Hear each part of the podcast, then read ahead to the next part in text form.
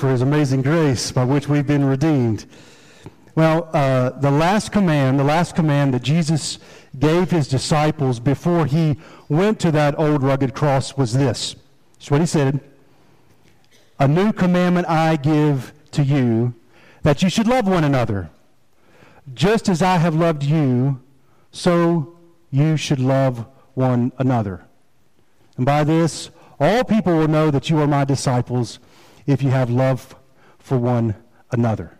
Let's pray together, and then um, I'm going to ask God to give us great grace as we think about these words of Jesus. Father, what a great privilege this is for multiple local churches to gather together to study the Word of God. It's, it's refreshing to us. It reminds us that uh, as much as I'm sure each one of us loves our local church, that your kingdom is bigger than our own local church, both here in Rocky Mount and in Nash County, and certainly around the world. What a great privilege it is to be a part of the kingdom of God. And so, Father, I pray as we open up your word tonight that um, this precious command of the Lord Jesus, first of all, we'd understand what he says, and then he'd give us grace to to, to be people who really obey this command. That by this, all people will know that we are your disciples if we love one another. Give us insight, we pray, to the glory of the Lord Jesus. We pray, Amen. Now, I'm from Rocky Mount. How many of you are from Rocky Mount? Rocky Mount is home. Now, I consider Rocky Mount home. That was a lot more people over here than over here, by the way. Is there something going on with that? Rocky Mount side, non Rocky Mount side? Okay. So I consider Rocky Mount home, but I was actually born south of here in Fayetteville, North Carolina. And every summer, my mom would load the three boys, I was the youngest of three boys, up in her car, and we would drive to Smyrna, Georgia, where her parents lived. And my mom didn't have a lot of rules, but one of her rules was this when we were on that drive, she controls the radio. Now, for three boys growing up in the 80s, my mom did not select music that we uh, thought was the greatest. She was completely into early 80s country music. We're talking about country music when country music was country music, right? So, heard of some of these folks? We'd be driving, and I already thought that that the, the drive itself, the length of the drive from Fayetteville to Smyrna was intolerable. And then blaring out of these speakers was Barbara Mandrell. You know what I'm saying?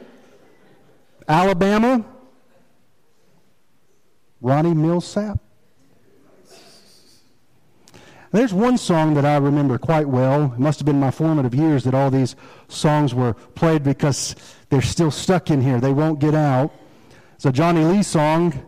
He's one who made it famous, but it was actually written by the great theologian Waylon Jennings. Here's the lyrics of the song. I'm not going to sing it. Looking for love. Wait a minute. Some of you know this song, don't you? Looking for love. All right, some of you, we're going to, you know, break out in the chorus here looking for love in all the wrong places. It is kind of hard to say the lyrics without singing it. I just should have practiced this. Looking for love in all the wrong places, looking for love in too many faces, searching your eyes, looking for traces of what I'm dreaming of.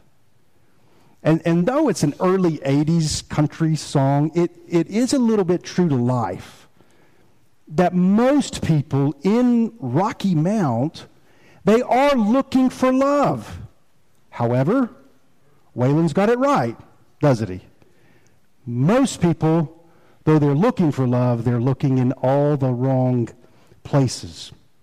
So, John 13 tells us where to look, and in particular, whose face to look for it in, right? It's going to be the Lord Jesus Christ. So, John 13, verses 34 and 35 is what we begin with. So, we've got a real simple um, outline. Uh, first of all, we'll read it again, then we'll put it in context, ask a couple of questions about this statement, and then make some observations. Um, about what it particularly means that we would love one another the way that Jesus has loved us. So there you go, John 13, 34. A new commandment I give to you that you love one another. Just as I have loved you, you also are to love one another. And by this, In other words, by the loving one another as Jesus has loved us, people will know that you, all people will know that you are my disciples if you have love for one another. So, a couple of uh, quick observations is, uh, is again, this is the last command Jesus gives before he goes to Calvary, before he's crucified. And this command's really given um, uh, in between two wonderful illustrations of this very command. One we're going to look at is uh, Jesus gives this right after he washes the disciples' feet. And then he gives it again right before he goes to the cross. And so, so Jesus always says the right thing in the right place at the right time. So I think it's helpful for us to know when he gives this command, he's uh, given an example of it, uh, the, what we'll study in detail, when he washes the disciples' feet. And, and then, of course, this culminates, his love for us culminates when he goes to the cross. Let's ask a, a, a one quick question about this text is uh, what makes it new? Jesus said, A new command I give you, that you should love one another. First of all, I, I do want to highlight the word command, right? He doesn't say this is a suggestion or a, or a good idea or if you have time to get around to doing this. As Christians, can we all agree on this? We live as those under authority. Jesus Christ said, All authority in heaven and on earth has been given to me. And so we live as those under authority. So we take this command very seriously. So he says, This is a commandment I give. Now, why does he say it's a new command? Haven't we been commanded in the scripture previously up to this point to love other people, right? Uh, we, we, heard it last night, Deuteronomy 6. We're commanded to love our neighbor in the Old Testament, aren't we? In fact, couldn't we sum up the law and the prophets this way? That you would love the Lord our God with all our heart, mind, soul, and strength, and what? Love your neighbor as yourself. So even hearing that verse, could you hear what's different in John 13. What's new about this? What's new? It's this phrase A new commandment I give to you that you love one another. How? Just as I have loved you. That's what's new about this, right? Now we're to love one another as Jesus has loved us. I want to quote um, what John Piper said about this text. He, he, says um, in his sermon on this uh, text, I see two ways that the commandment to love each other is new in these words. First, the command is new because it's a command to live out the love of Jesus. And second, the command is new because it is a command to live on the love of Jesus. Isn't that great? The words, as I have loved you, contain both a pattern for our love for each other and they contain a power for our love for each other. And, and, and Jesus establishes what that pattern is here, we'll back up a few verses to the beginning of John chapter 13 because Jesus gives them an object lesson about what he speaks about. Now, I know, I know, the washing of the disciples' feet for most of us is going to be a fairly familiar scene, but let's go here to John 13. We'll read verses 1 through 16 and then make some uh, hopefully wonderful and edifying observations about Christ like love. Beginning in verse 1 Now, before the feast of the Passover, when Jesus knew that his hour had come to depart out of this world to the Father, having loved his own who were in the world, he loved them to the end. During supper, when the devil had already put it into the heart of Judas Iscariot, Simon's son, to betray him, Jesus, knowing that the Father had given all things into his hands, and that he had come from God and was going back to God, rose from supper. He laid aside his outer garments and taking a towel, tied it around his waist. Then he poured water into a basin and began to wash the disciples' feet and to wipe them with the towel that he was wrapped around him. He came to Simon Peter, who said to him, Lord, do you wash my feet? And Jesus answered him, What I am doing you do not understand now, but afterward you will understand. And Peter said to him, You shall never wash my feet. And Jesus answered him, if I do not wash you, you have no share with me. So Simon Peter said to him, Lord, not only my feet, but also my hands and my head.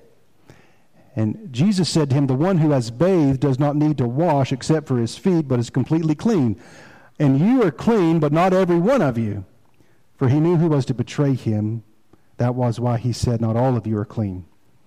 When he had washed their feet and put on his outer garment and resumed his place, he said to them, Do you understand that I, what I have done to you? You call me teacher and Lord, and you are right, for so I am.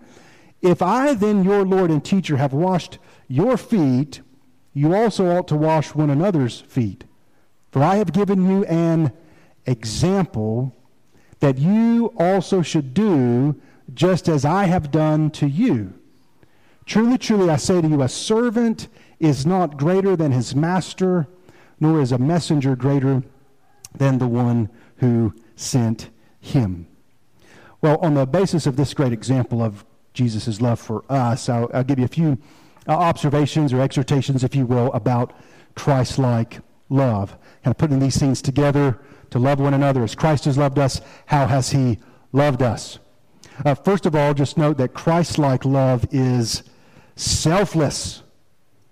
Jesus, Scripture says, knowing that the Father had given all things into his hands and what he had come from, that he had come from God and was going back to God, rose from supper. Now, um, kind of in my own way of thinking, if if someone has all authority, they've come from God, they're on their way back to God, um, the last thing you might suppose they would do is what Jesus does, right? Come from God, going back to God, all authority is mine, and he rose from the table. And I know we know this story, but hopefully by God's grace it'll uh, kind of surprise us as it should. He laid aside his outer garments and taking a towel tied it around his waist. Then he poured water into a basin and began to wash the disciples' feet. Jesus rose from the table, laid aside his garments. It's a great picture, isn't it, of Philippians 2 5 through 10. Have this mind among yourselves, which is yours in Christ Jesus, who, though he was in the very form of God, did not count equality with God a thing to be grasped, but made himself a man of no reputation, taking on the form of a servant. Being found in the human form, he humbled himself by becoming obedient to the point of death, even death on a cross. You know what comes next? Therefore, God has highly exalted him and bestowed on him the name that is above every name, so that at the name of Jesus every knee should bow.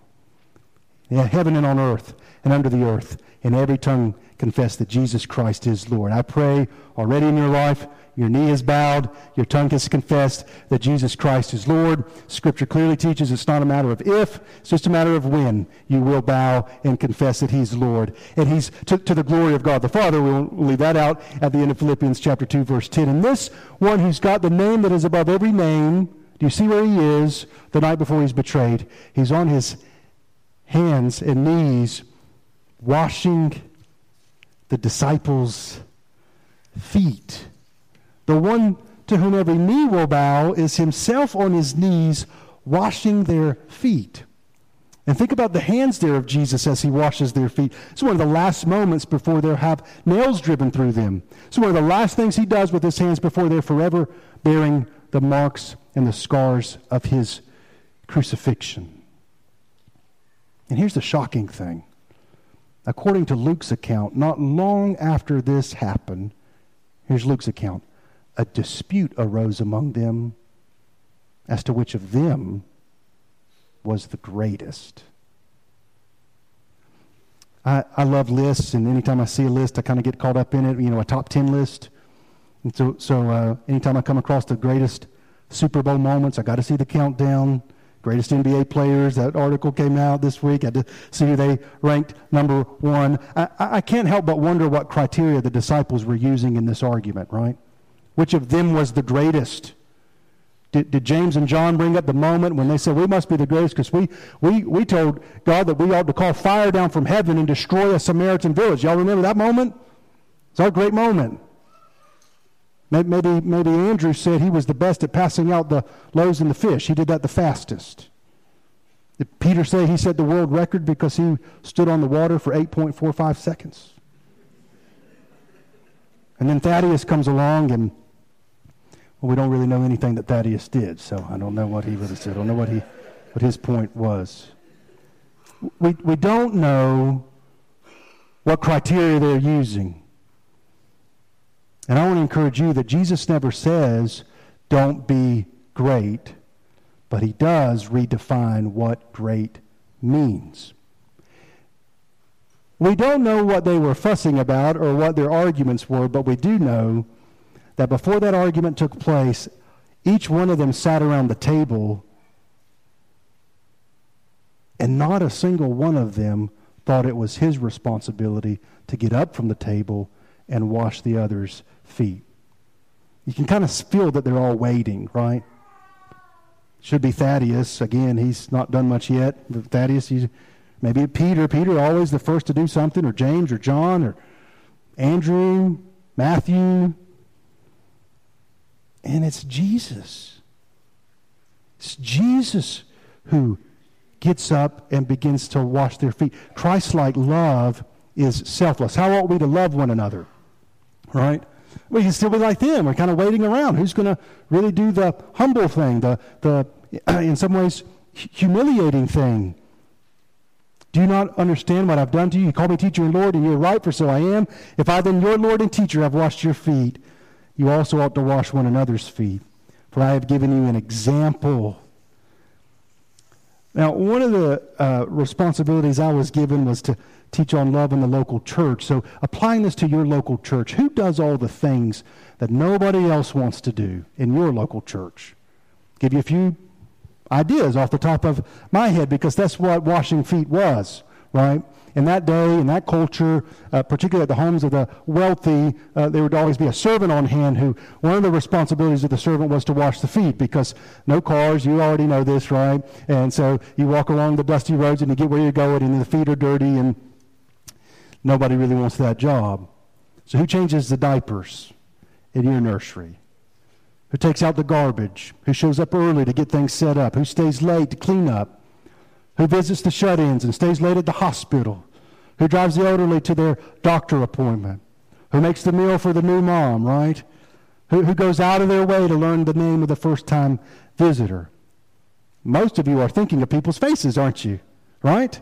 And, and the answer is who does these things? The answer is not in a braggadocious way, but the answer is the most Christ like does these things. As I have loved you, so love one another. I can't help, before we move on to this next point, that there came a moment when he got to Judas, right? The, the text kind of highlights the fact that Judas was there. Verse 2 During supper, when the devil had already put it into the heart of Judas Iscariot, Simon's son, to betray him, we, we know that Judas doesn't leave until later. That, that, that takes place in John 13, verse uh, 30. So after receiving the morsel of bread, he immediately went out, and it was night, right? And he didn't skip over him. He didn't get to Peter and Andrew, and then, okay, there's Judas, and we're going to bypass Judas. Is there someone that you are prone to skipping over? Be sacrificial up to a point, right? Christ like love is selfless love. Judas had already decided to betray Jesus, and Jesus knew it. These are the very feet. He washes the very feet that are soon to walk out the door and carry out the betrayal. In public, Judas will betray Jesus with an act of friendship. Remember, he betrayed him with a kiss. In private, Jesus serves Judas. Now, this isn't a major point, but I do think it's worth observing. There are some people, uh, metaphorically speaking, there's some people who let Jesus wash their feet whose heart are far from him. They'll be around, they hear, they know about,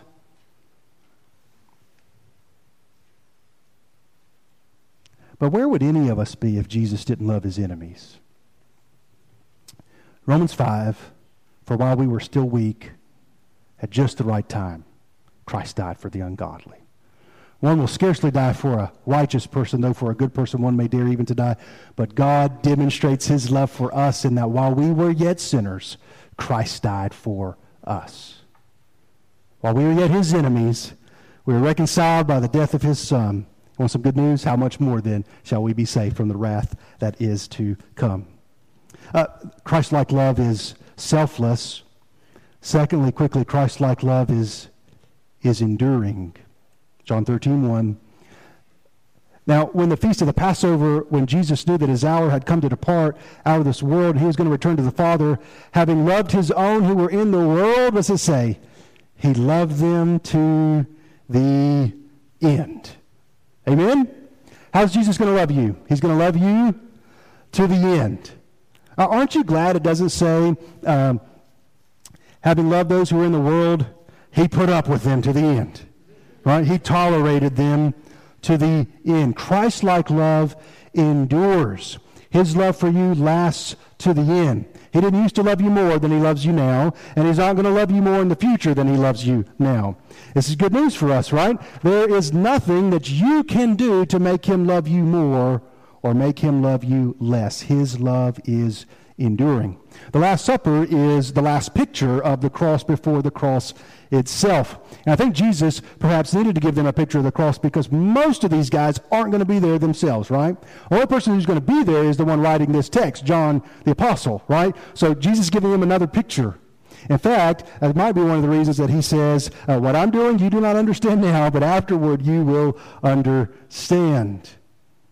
The disciples didn't deserve to have Jesus wash their feet, but they needed him to.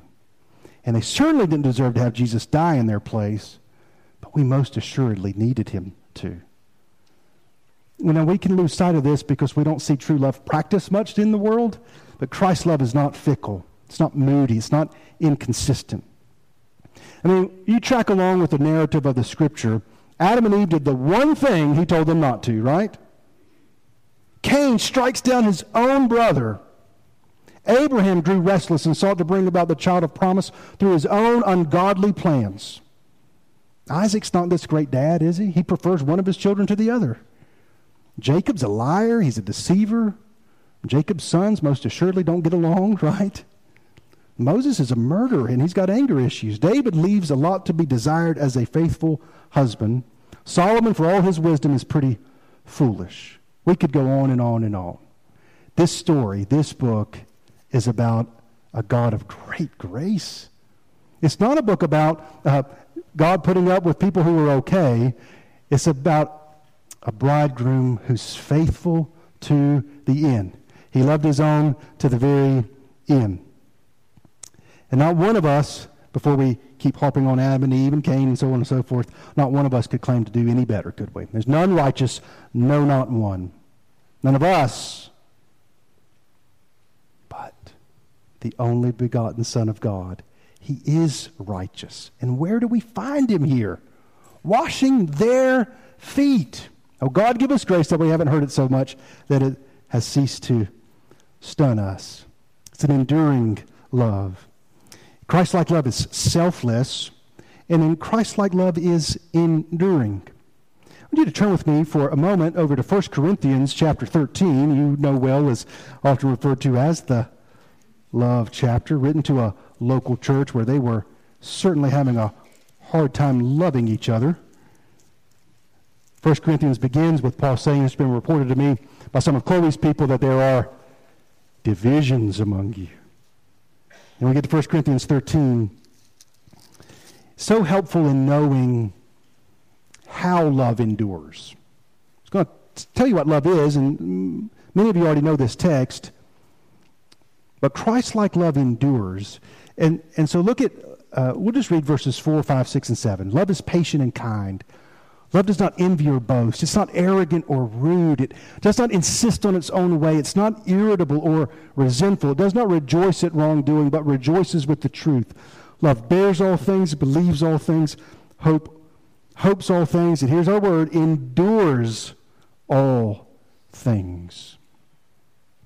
Now, um, I can't remember where I first read it, so like to cite it accurately, but um, sermon that I heard said, said you can take that word love out of the text and insert Jesus' name, and it reads well, doesn't it? Jesus is patient. Anybody here have a testimony that Jesus has been patient with you? Is Jesus kind? is an envy or boast. Where did we find him again? He's on his washing their feet. He's not rude. Be careful if Jesus does not insist on his own way. he is the way, the truth, and the life. uh, he's not irritable or resentful. We could, we could go on and we most assuredly say that his love endures. But if we just uh, uh, did the same uh, practice, but now insert your name here, right? So I would read it Brandon is patient and, and kind, and then you begin to go, go through it. And, and perhaps the Holy Spirit would allow you, by His grace, to, to reveal some things we might need to work on. I can't get past the first word, right? Now, uh, but this is the kind of love that God has, enduring love, and it is the command that we should love one another in this way. Uh, I was sharing with my church family not long ago that um, I, I, had a, uh, this is an ongoing issue in, in my life, had, had set out this uh, workout plan that I was going to adhere to. And so I was uh, exercising with a little DVD at our house and uh, my my five year old walks in. Priscilla's her name. And um, transparency here, I'm in terrible shape, right? So so I'm trying and and uh, to exercise, and I'm on the ground, sweaty mess. Priscilla walks in. This is really what she does. She gets on her face and she starts praying. And she says, Lord, please don't let daddy die. That's what she said. That's what she said.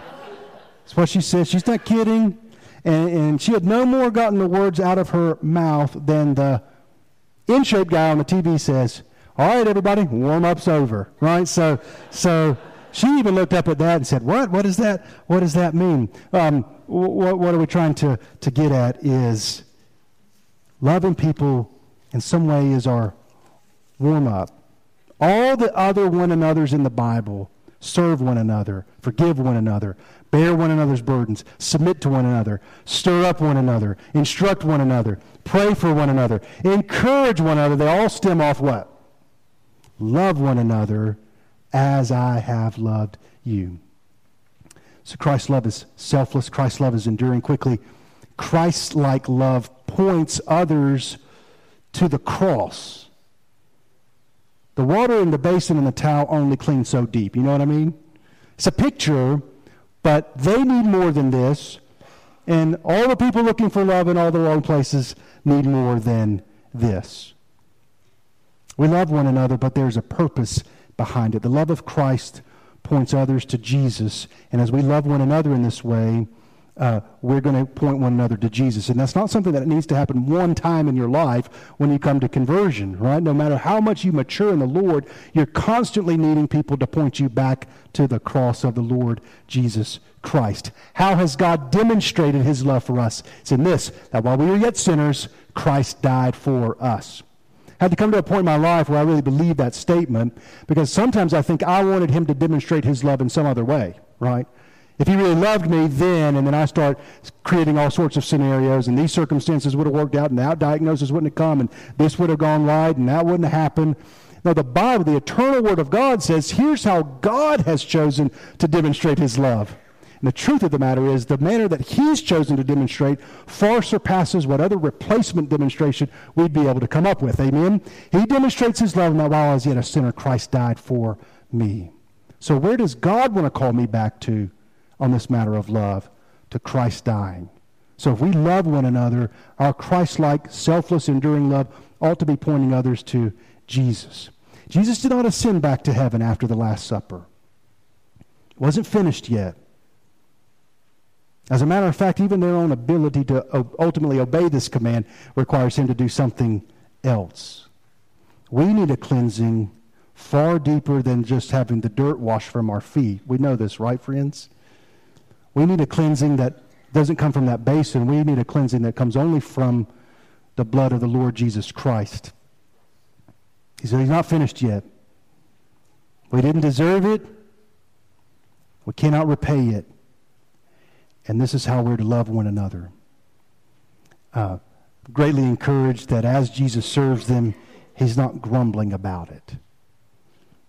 I, I think in my own life, this is something that I'm, that I'm learning that he does this joyfully. Hebrews teaches us this, right?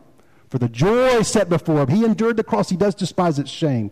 But for the joy, the joy of pleasing his Father.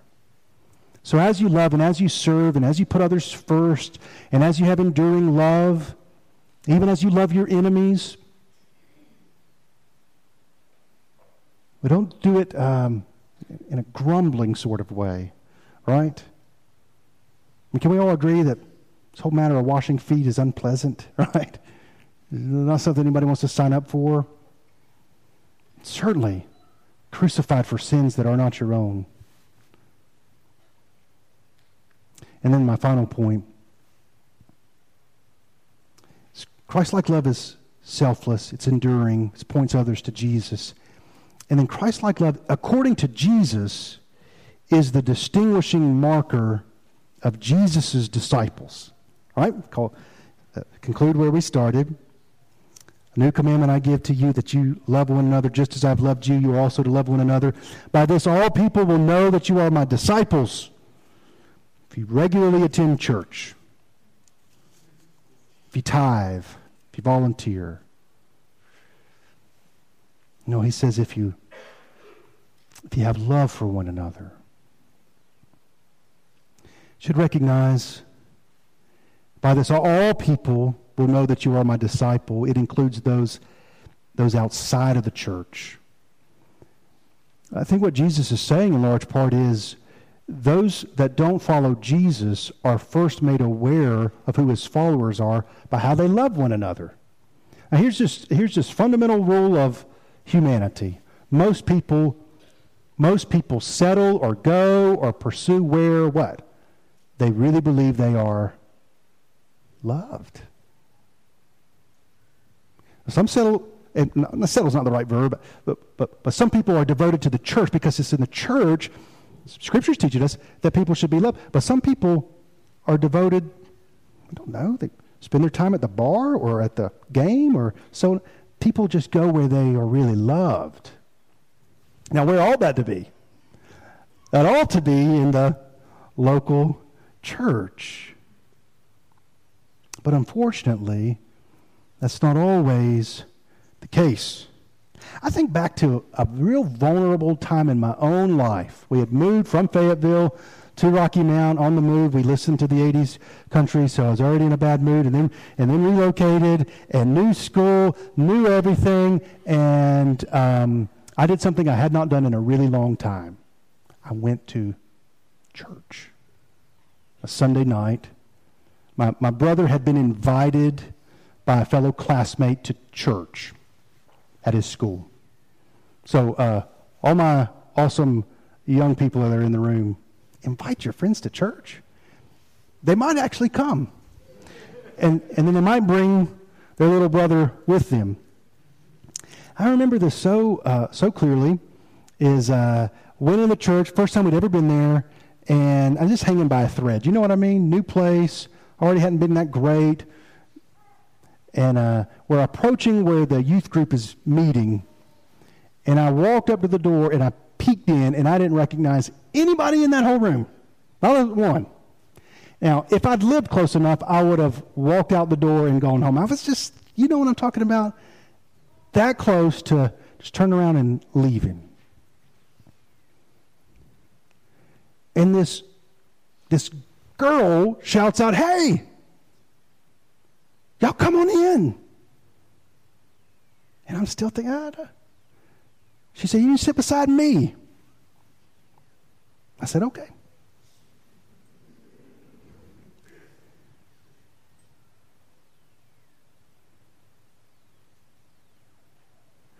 It's a small thing, but it's not really that small, is it?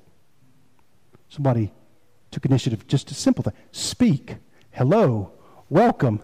Come in. Well, we won't go into all the details, but I'm still sitting beside her at church. I married her, and I'm not saying that's how it always will work out. You know, that's not what I'm saying. I'm saying. But it wasn't too long after that that in that place I met Jesus.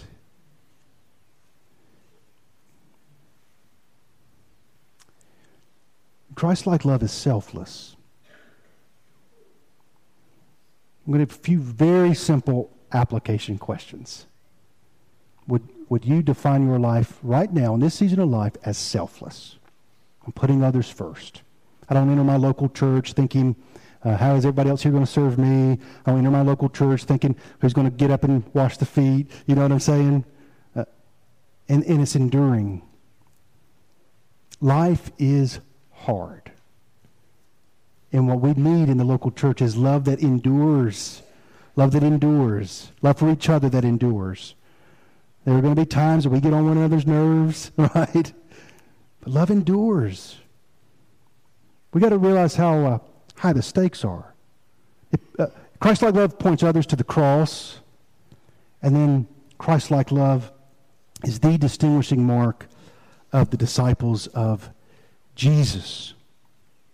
So, in conclusion, a new commandment I give you that you should love one another. Just as I have loved you, so you should love one another. By this, all people will know that you are my disciples if you have love for one another.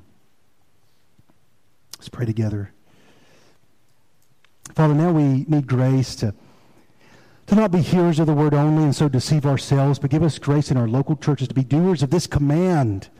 It's not a new suggestion, it's not a new idea. It's, it's the command of a Savior who humbled himself, exemplified this command in washing his disciples' feet. Father, give us grace to never think that we're too good, that we're too, or too whatever to not serve and love people. I pray that, that you'd give us grace at each of our local churches. Your people are marked by how we love one another. And that all the people in Rocky Mount will be able to recognize who your disciples are by how we love one another. Lord, thank you for this great privilege it's ours to, to study your word together. And again, Father, I pray you'd give us grace to apply this to our lives and that uh, from this moment on now that, that there be more and more people that are obedient to this glorious command that it's our joy to obey. In Jesus' name, amen. Amen. We're going to take five